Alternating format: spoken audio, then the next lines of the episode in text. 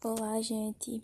Antes de tudo, é, quero apresentar meu podcast chamado Livre para Sentir. E acho que antes de qualquer conteúdo que eu venha falar aqui para vocês, falar um pouco do que significa esse nome, né? Livre para Sentir. Livre para Sentir é...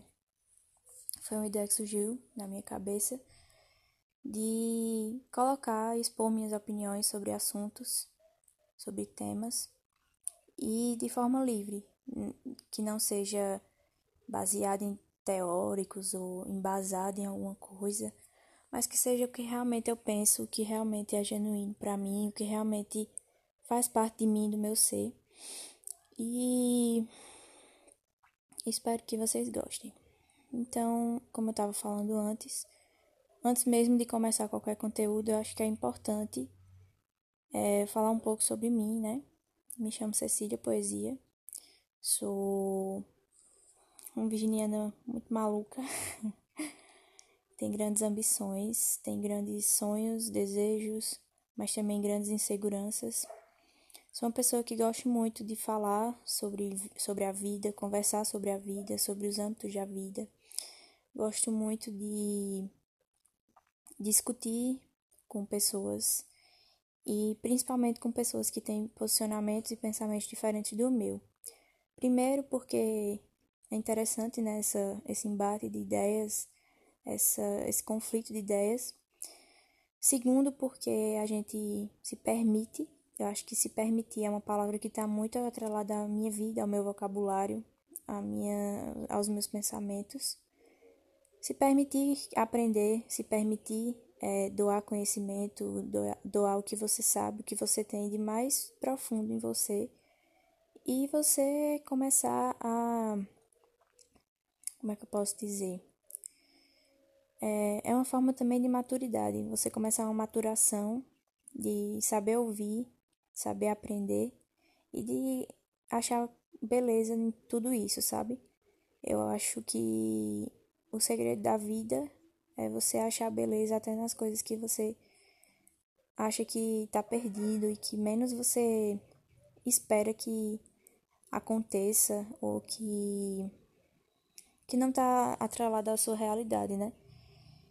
É, acho que é você saber lidar e andar com a vida de forma leve e de forma madura. Você aprender a a receber feedbacks positivos, mas também feedbacks negativos, e ap aprender a reinventar, reconstruir tudo isso em forma de é, engrandecimento pessoal, amadurecimento pessoal e aprendizagem, né? Que eu acho que é uma coisa muito, muito importante. Como eu estava falando antes, sou natural de Campina Grande, da Paraíba, Atualmente faço psicologia na Universidade Estadual da Paraíba e sou gerente comercial da Transformare, que é uma empresa júnior é, da UEPB. Em relação ao curso, é uma coisa muito doida, né? Porque é, a gente se vê num mundo tão imediatista e produtivista que a gente muitas vezes tem que se se colocar em situações que a gente não se sente confortável e fazer escolhas que a gente possivelmente só fez porque precisava fazer. E minha escolha, entre aspas, do curso, porque até hoje é uma coisa que eu procuro entender e procuro ver se é realmente o que eu quero. É... Não foi uma escolha fácil, nem um pouco fácil, porque eu tinha três opções na minha cabeça de academia, né? Que era medicina, farmácia e psicologia. E aí ficou esse embate intenso e ainda fica até hoje, mas vai para além disso, porque é, isso aí também que eu vou falar agora é, vai ser uma coisa que eu vou falar especificamente mais para frente em algum podcast.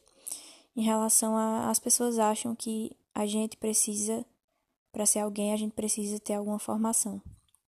E muitas vezes a gente pode ser alguém sem ter nenhuma formação, e isso daí não define nada de quem a gente é, de quem a gente vem a ser ou vai ser. Então, outra coisa que me, me instiga muito é o empreendedorismo. E o empreendedorismo, muitas vezes, a gente é, não tem uma formação acadêmica, mas a gente tem uma formação de vida, uma, uma formação de visão de mundo, uma formação de estratégia, enfim, a gente busca outros meios de conseguir isso.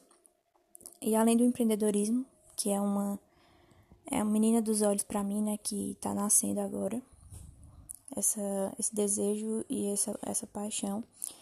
Tem uma coisa que é, possivelmente é o meu grande sonho, mas não foi realizado por N motivos.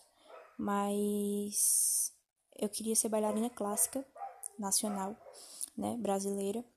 Mas como acho que todo mundo sabe, o balé é uma coisa que exige muito do físico.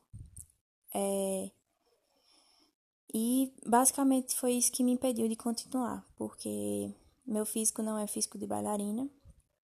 E isso é uma coisa que é, me entristece muito, porque eu sinto que, tipo, eu sou a arte pura, sabe? Não que eu seja a pessoa foda, não sei o que, não. Mas eu sinto que eu sou arte, tanto na música, quanto na dança, quanto na poesia, quanto em outras coisas também. E eu acho que isso é o que me faz verdadeiramente feliz. Mas a gente sabe que para ser uma bailarina clássica de sucesso, precisa ter alguns requisitos que eu não tenho por natureza, né? Mas enfim, é, sou apaixonada pela dança, como vocês perceberam. Sou apaixonada pela vida, pelas energias boas, pela leveza, pelas pessoas. Eu gosto muito de estar com pessoas. É... E sou apaixonada por fazer os outros felizes, os outros rirem com. Sou uma pessoa muito palhaça, então as pessoas riem muito com minhas palhaçadas. Enfim, é, tenho quase 20 anos na cara. É, gosto muito de signo, então vocês vão me ver falando sobre signo. Gosto muito de falar sobre assuntos polêmicos, como religião, política, é, amor, posicionamentos, enfim. Mas eu sou uma pessoa que gosta de escutar também e aprender, como eu já tinha falado. E eu acho que é, dá para ter uma noção de quem é Cecília Poesia, né? Então, nos próximos podcasts, a gente vai ter conteúdos mais direcionados, mas eu acho que era importante eu ter esse primeiro contato com vocês, falando mais ou menos como eu sou e como eu penso algumas coisas.